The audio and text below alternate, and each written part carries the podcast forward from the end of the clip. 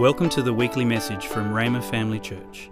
It is our hope that as you listen to this message, you will come to know Jesus better and be established in your faith and equipped for the work of the ministry. You can view the sermon notes and listen online at rhema.org.au forward slash media. The moment that the Virgin Mary conceived, a precise measured amount of time began to tick down up in heaven.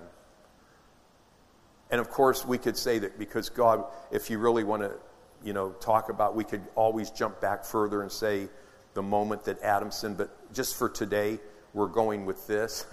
and that's as soon as Mary conceived, up in heaven, a clock started to tick. And it's a precise measured amount of time. And in Matthew chapter 24 and verse 30, here's, uh, it says, And then at last, the sign that the Son of Man is coming will appear in the heavens, and there will be deep mourning among all peoples of the earth. And they will see the Son of Man coming on the clouds of heaven with power and great glory. And then this scripture in verse uh, 36 says, However, no one knows the day or the hour when these things will happen, not even the angels in heaven or the Son himself only the Father knows. So the Father up in heaven knows the exact time that He's going to send Jesus back to the earth. So as I was thinking about that, some things came into my heart. And so what I'm calling this today is the domino effect. And it's based on the fact that as soon as Mary conceived and began to carry Jesus, there was a clock in heaven that started to tick and then there was a series of events that started to happen. So here is a single sentence definition of domino effect. A domino effect is the effect produced when one event sets off a chain of sequential events. And so, when Jesus, when Mary was conceived with Jesus, that was a major event, but that event initiated a sequence of events. And so we're going to talk about that today. And there's, there's, we could probably talk about this for months, for months. But we're going to, because we only have so much time, we're going to look at seven things today uh, that happen as soon as Mary conceived. And here's the first one, and I think it's really relevant and important for us as Christians. The first one is the last days began.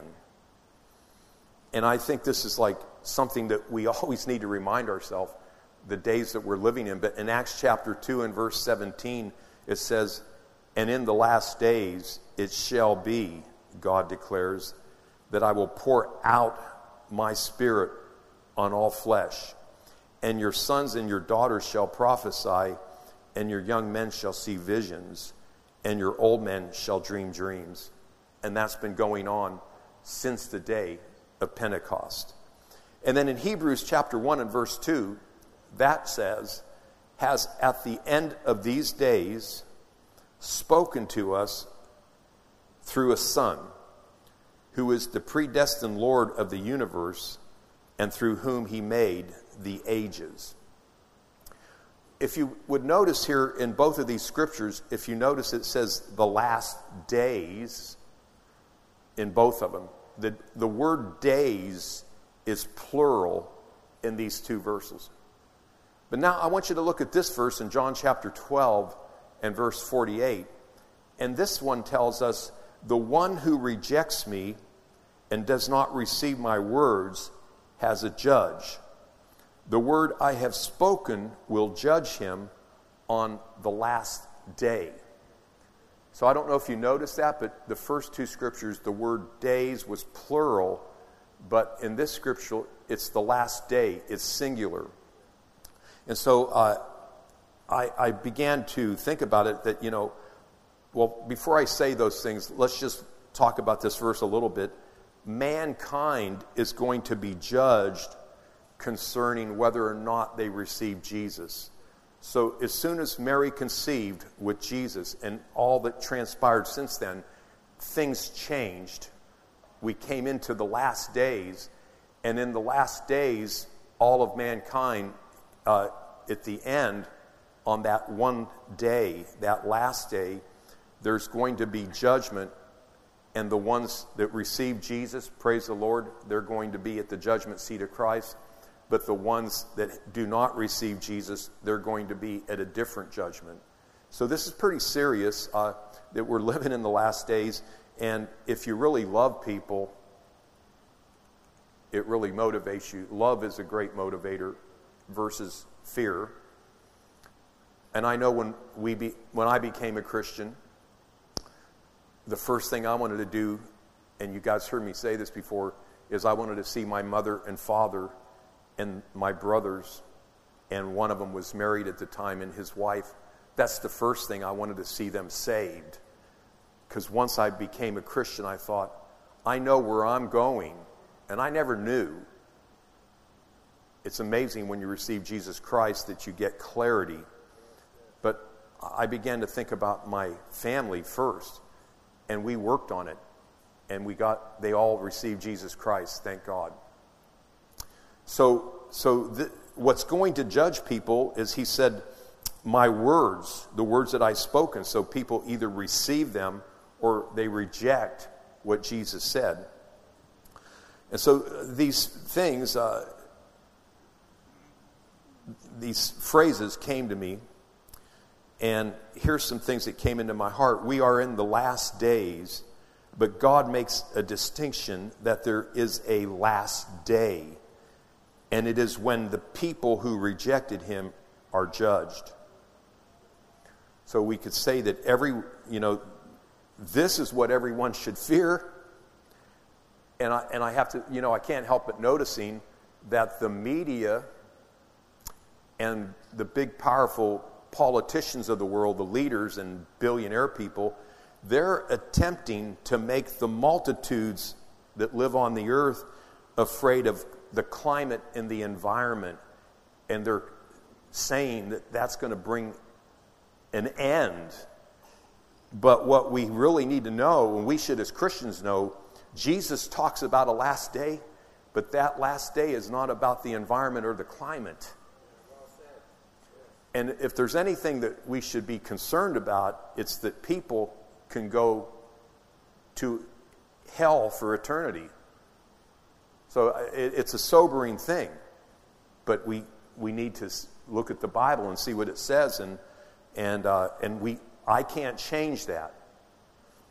I've talked to people, and they've told me I would never serve a God that would put somebody in hell. And you know, when you, when you talk like that, what you're really saying is, hey, like, I know better than God. You're, you're resisting God and you're allowing God's word to offend you. So I'm not questioning God. I'm just looking in His Word and saying, what, what does the Word say? So these, these came into my heart. The only opportunity mankind has to receive Jesus as Savior is while they are alive on the earth. That's the only opportunity, okay? And then um, another that came into my heart the only opportunity Christians have to share Jesus with the lost is while they're alive on the earth. So our opportunity to share Jesus is while we're alive. There's, there's a set amount of time. So as soon as Mary conceived, this clock started to tick. And it was an amount of time for mankind on the earth. We have this opportunity to receive Jesus. So the domino effect, it's, a, it's sequential events. We have a set amount of time both to receive Jesus and to share Jesus. So that's the first thing that began to go, this, this domino effect. Here's, here's the second thing. We're going to look at seven of them today. The second thing is that grace replaced the law. And so when I say that, you know, let me explain it a little bit.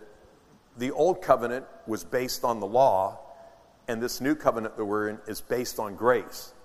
And so as soon as Jesus rose from the dead, and he went and ascended up on heaven, and our new covenant started. Grace then is what the covenant is based on. So, John 1 and verse 17 says, For the law was given through Moses, grace and truth came through Jesus Christ. Now, that's a wonderful scripture, but if you really think about this, I just was looking at statistics, and one third of the world right now follows Christianity.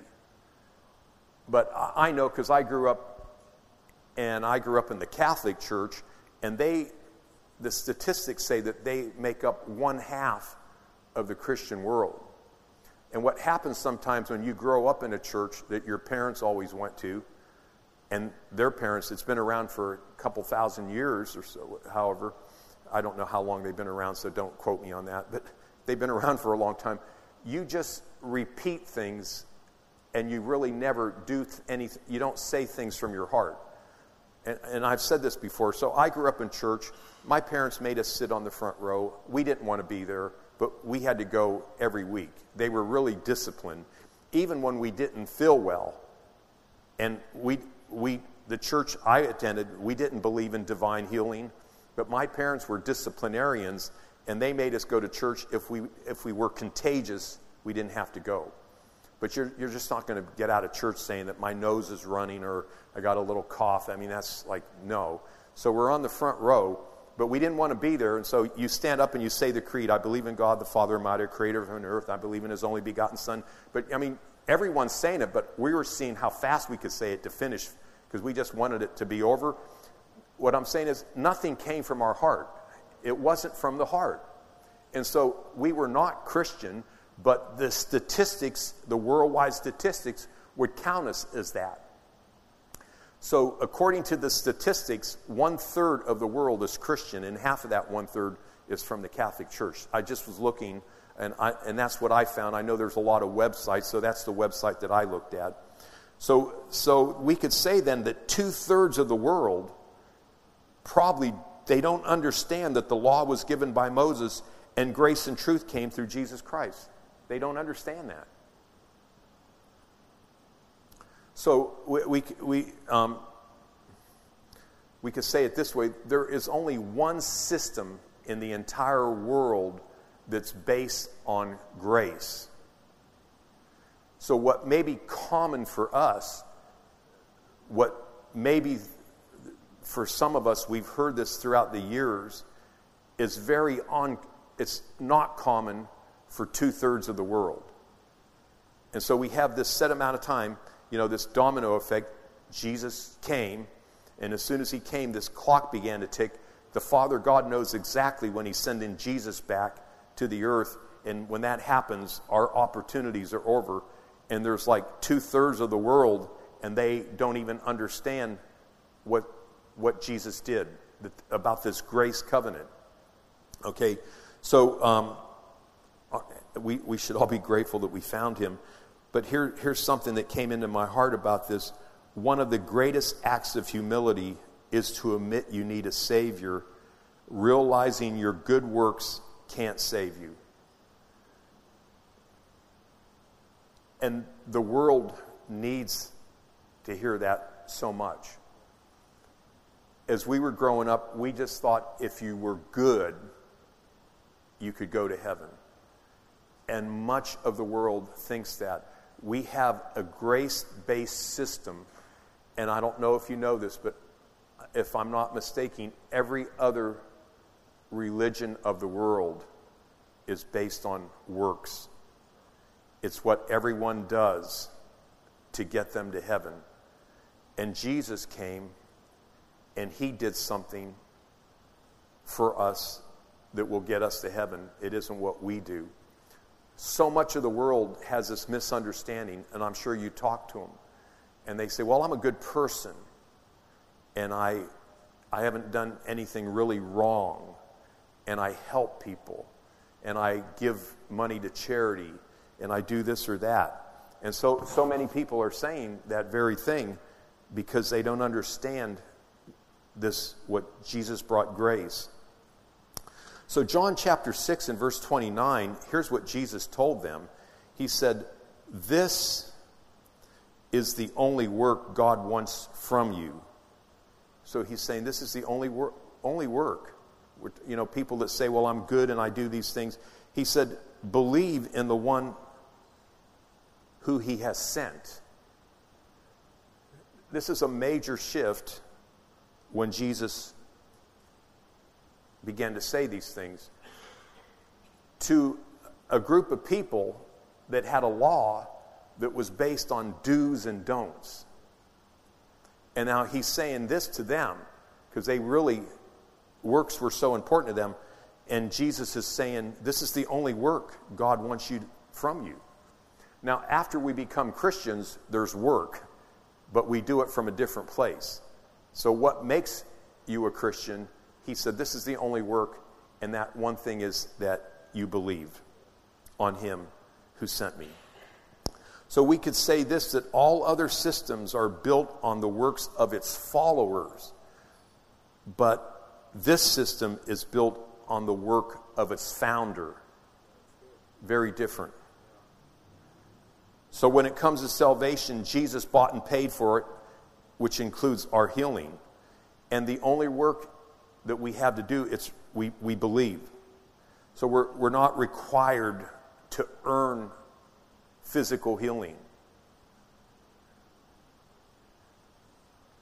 When it comes to healing, so many people think if they do like enough prayer and enough this and enough that, and really, a lot of times we try so hard. I encourage everyone to just like relax and by grace, through faith, receive. It's already bought and paid for. And when we approach Him, we think, we, a lot of times people look at themselves more than they look at Him. How long have I prayed? How many scriptures have I meditated on? have I been doing this? Have I been doing that? And all of those things are good. Praying is good and feeding on the scriptures. But there's just a time that, it's just like relax and say, Heavenly Father, thank you that you put sickness on Jesus. And I receive that. You did the work. I receive it. So we could say this a salvation gained by grace through faith is a major shift in thinking to the multitude of people working to earn forgiveness and salvation. It's a major shift. So we have this time, this domino effect. It's a chain reaction that started. Jesus, Mary was conceived, Jesus was born. He walked on, he did all that he did. There's going to be a time that he comes back to earth. We have this limited amount of time to share these things. Here, here's, here's another one. Uh, all living people are required to make a choice. So, this domino effect. Everybody on the earth is required to make a choice. So, Satan, you know, he was cast out of heaven and he immediately began to work on the earth against God. Once he was cast out of heaven, he went to work. And it's interesting because if you think about the nations that were against God's nation of Israel, they were probably inspired by Satan. And why? Is because he's the eternal enemy of God. So years later, after you know Israel most of the time defeated those nations, unless they were in rebellion to God. But then years later, Satan was defeated at the cross.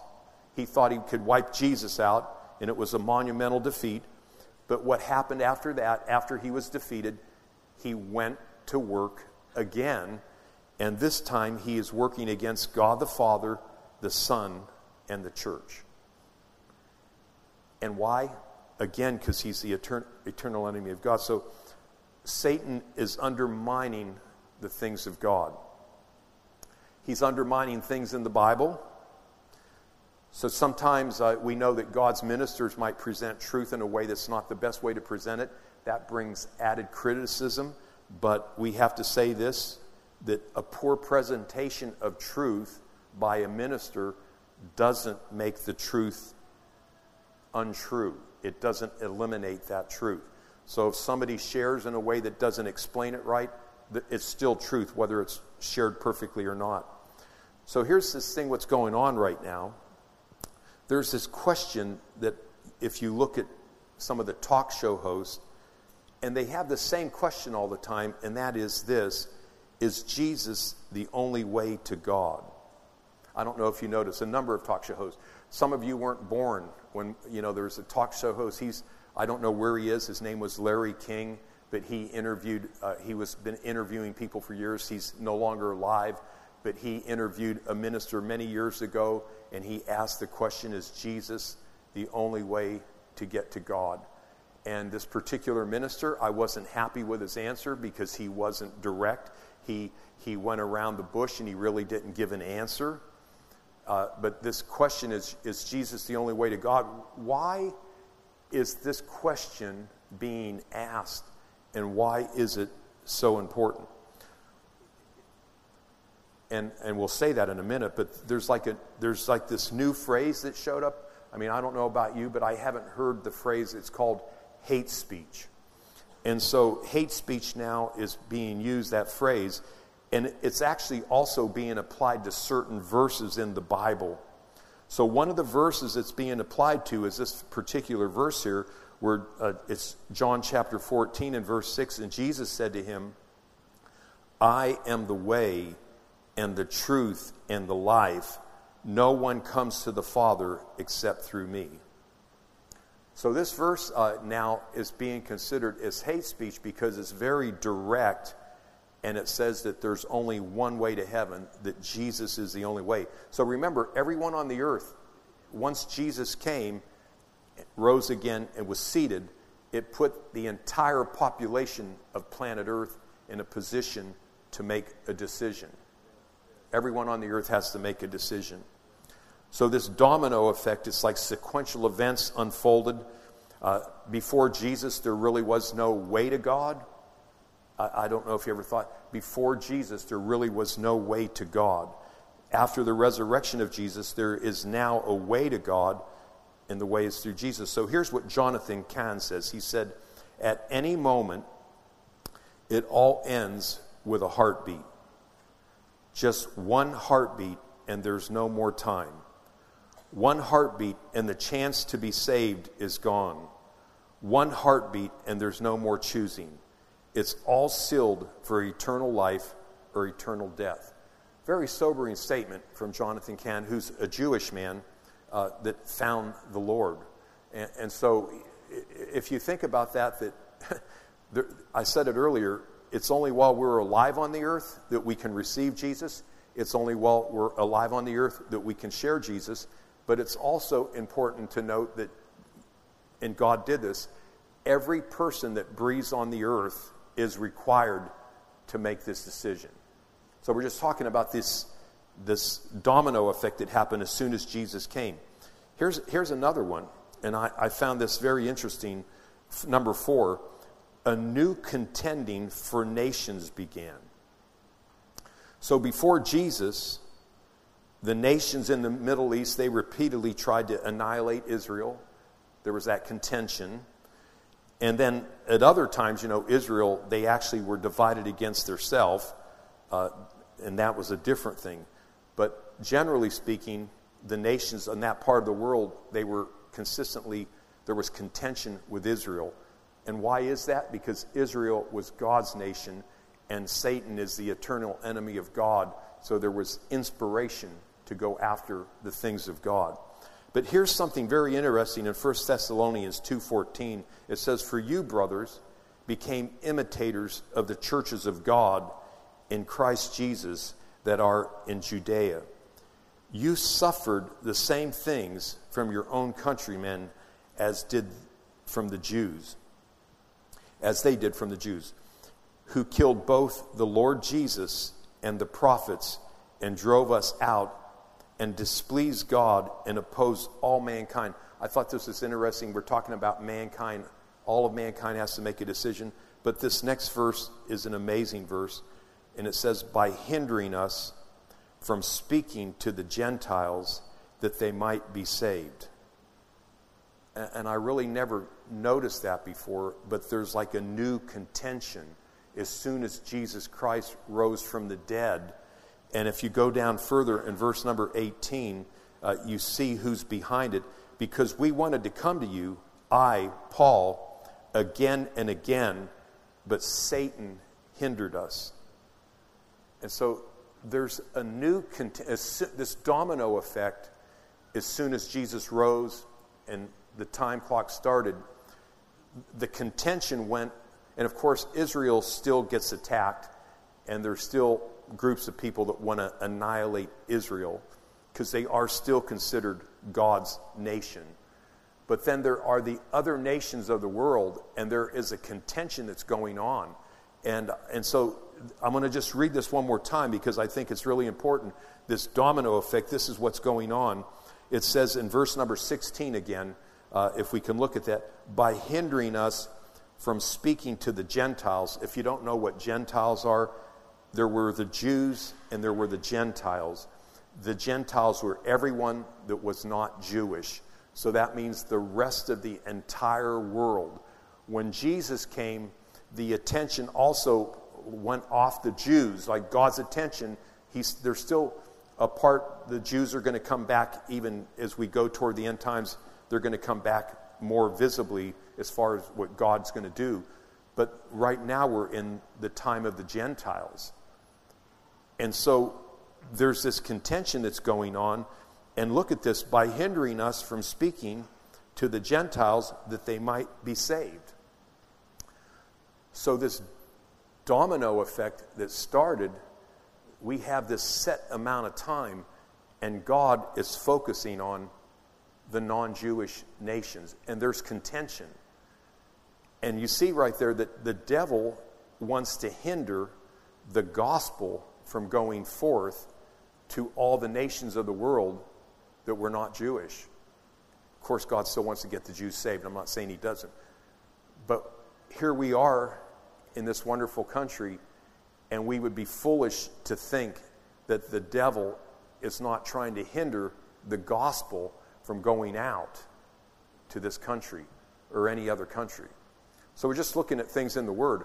I really never noticed this portion of Scripture before, but we see that there is a supernatural resistance for us to preach the gospel to those that are lost.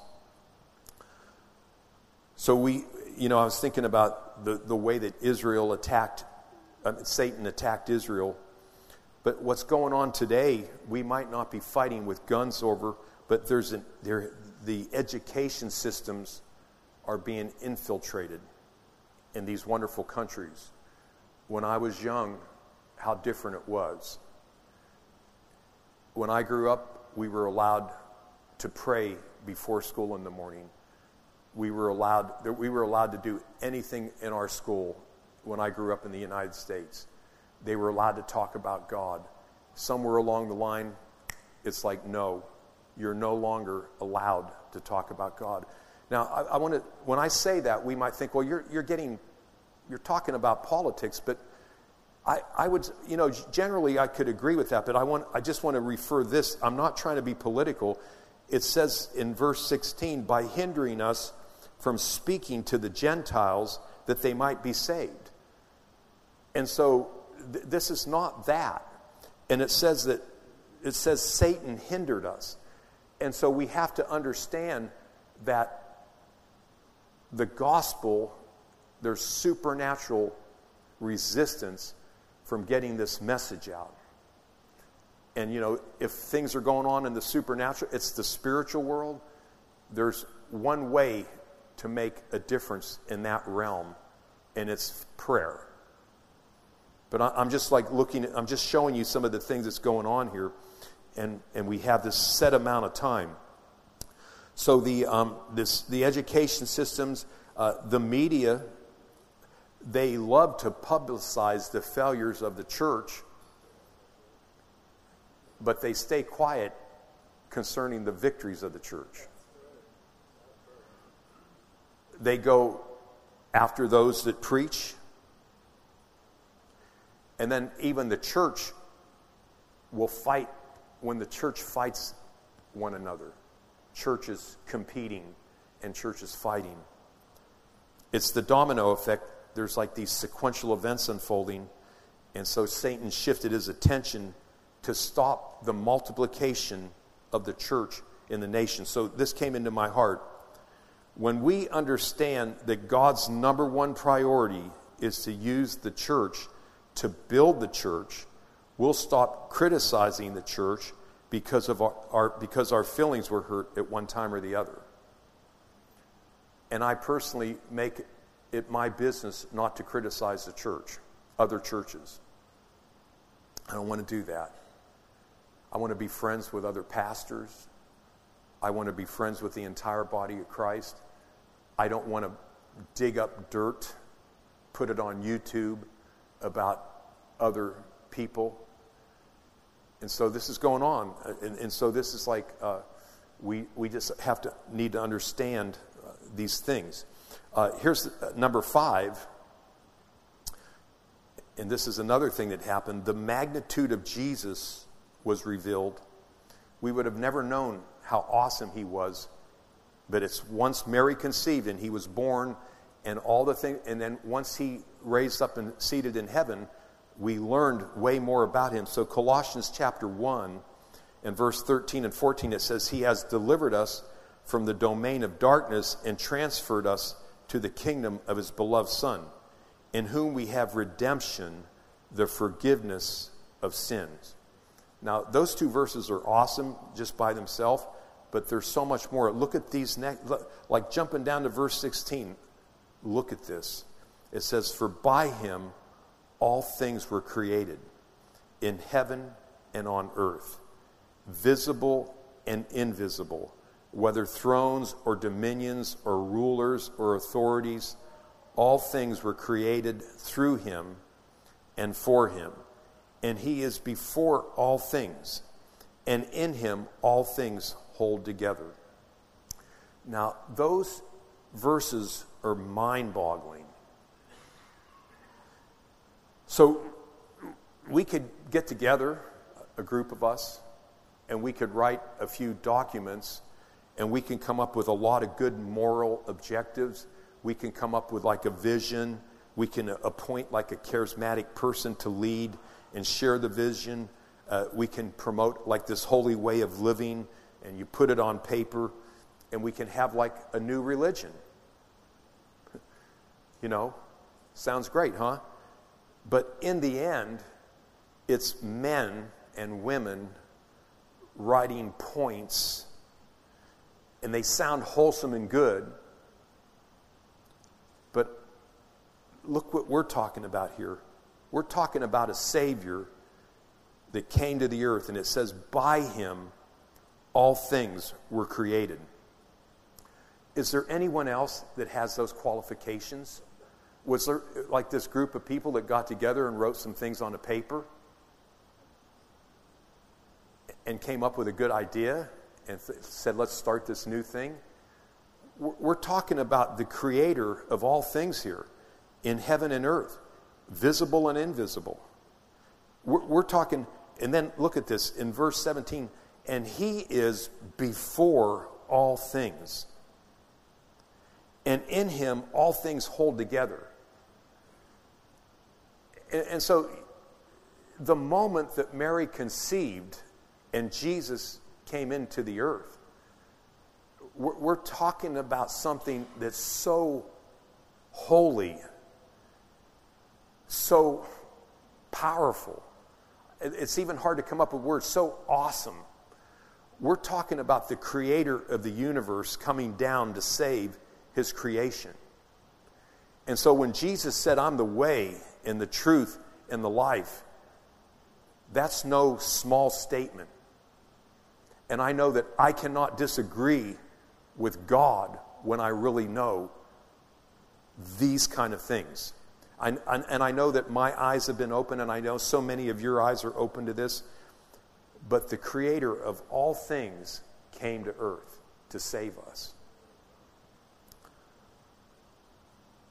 So these two verses, especially those last that we, that, that puts everything on a completely different playing field. Um, he's before all things. He always was. There's a lot of religions that pop up, and they're just, you know, a few thousand years old. We're talking about this is God's Son who always existed. Verse number 19 says, it says, For in him all the fullness of God was pleased to dwell. is there any other founder of a religion that had all the fullness of God dwelling in them? And there is not. And I say that respectfully. But thank God. And look, verse number 20 says, Through him, and through him to reconcile to himself all things, whether on earth or in heaven, making peace by the blood of his cross. There isn't any other living being that can reconcile all things to himself.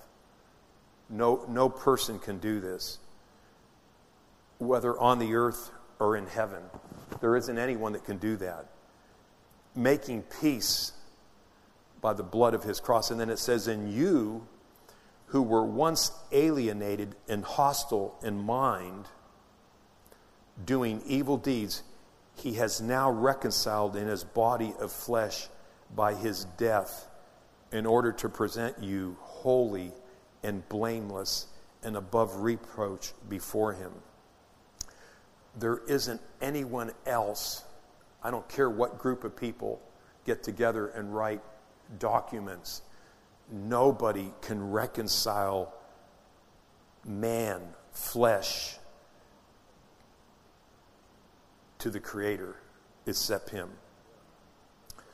So this came into my heart. Religion hands out works to soothe guilt, whereas Christ cleanses sin and washes us clean in places religion can't go.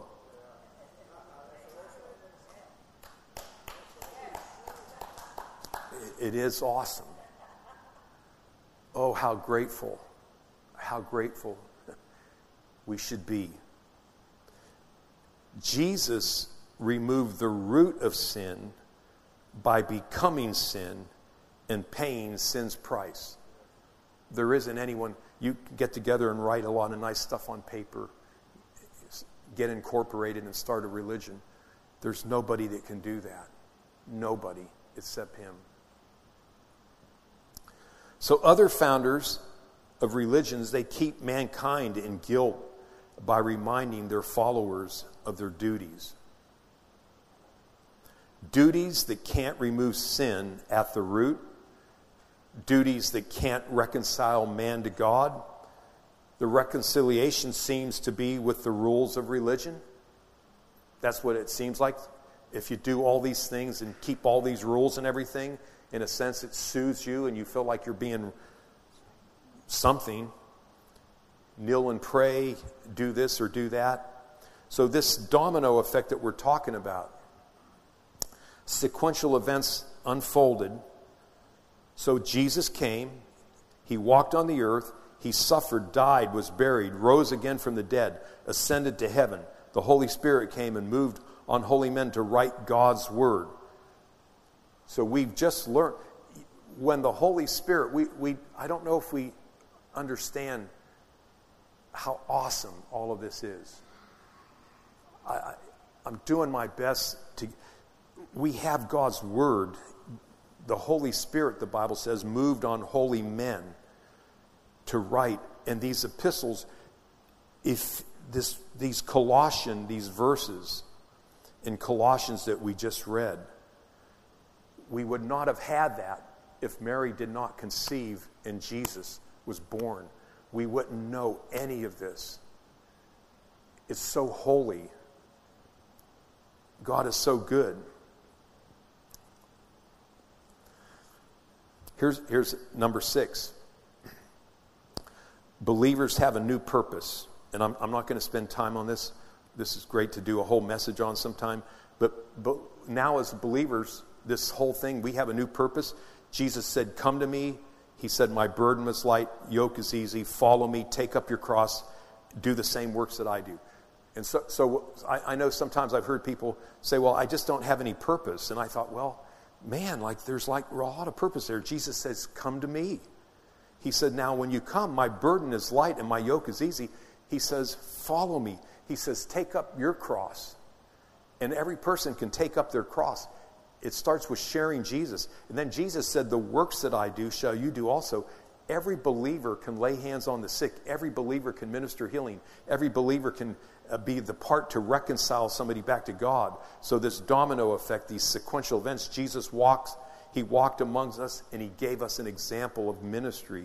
And he said, The works that I do shall you do also. So, this came into my heart. Draw near to him, follow him, take up your cross. His burden and yoke are easy. And then this came in, into my heart too. Don't allow your passions to sabotage his purposes. Instead, make him your passion, and his purposes will manifest through you through what you do.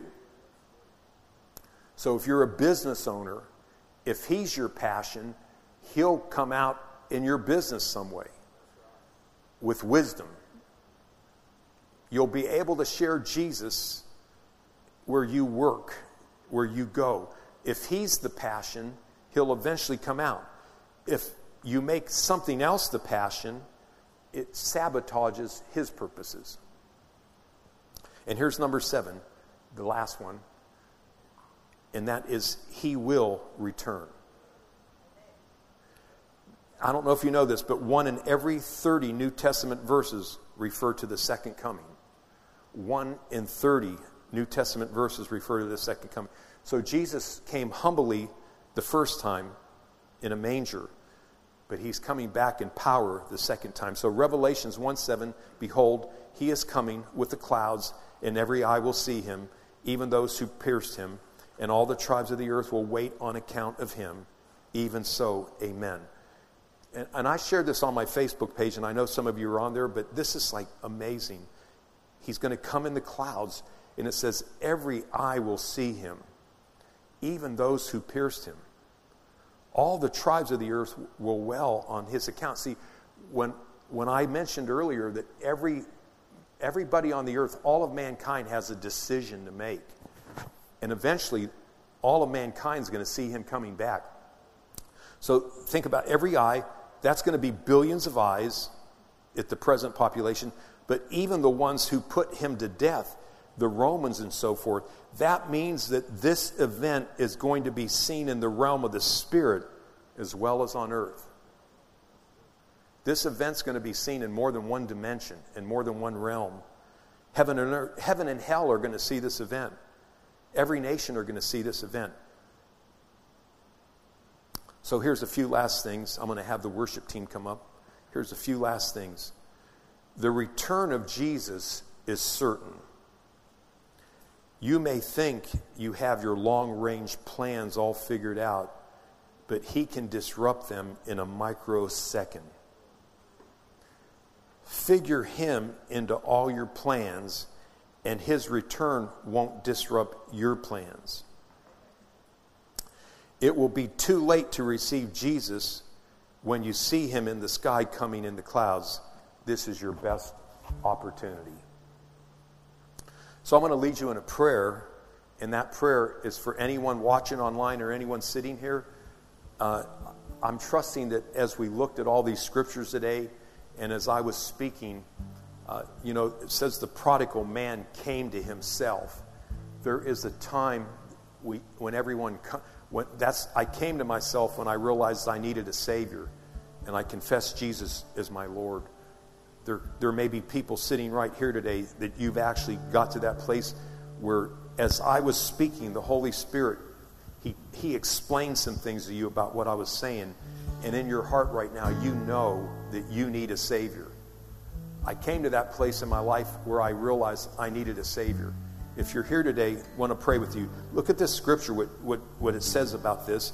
Acts chapter 17 and verse 31. Because He, God, has fixed a day on which he will judge the world in righteousness. So there's a fixed day that God's going to do this judging. We looked at it by a man, Jesus, whom he has appointed. And this he has given assurance to all by raising him from the dead. And tonight we're going to see in a more deeper way about the resurrection on our worldview night. But look at this. It says, he has given assurance to all by raising him from the dead. No one else was raised from the dead like this. All of the things that we saw. So I want to lead you in a prayer today. if you'll close your eyes and you can pray this from your heart, we'll say this together. Uh, Heavenly Father, thank you for sending your son Jesus.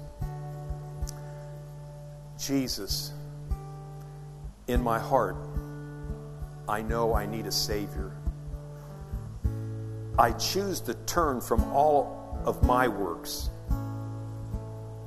my goodness, and I choose to turn to you. I'm turning from dead works, and now I put faith in you. Jesus, I believe God raised you from the dead. I receive you as my Savior. You're welcome in my heart. Thank you so much that you died for me. Amen. If you would like more information or resources on this or other topics, or if you would like to sow into this ministry financially to help us share messages just like this one each week, please visit our website at rhema.org.au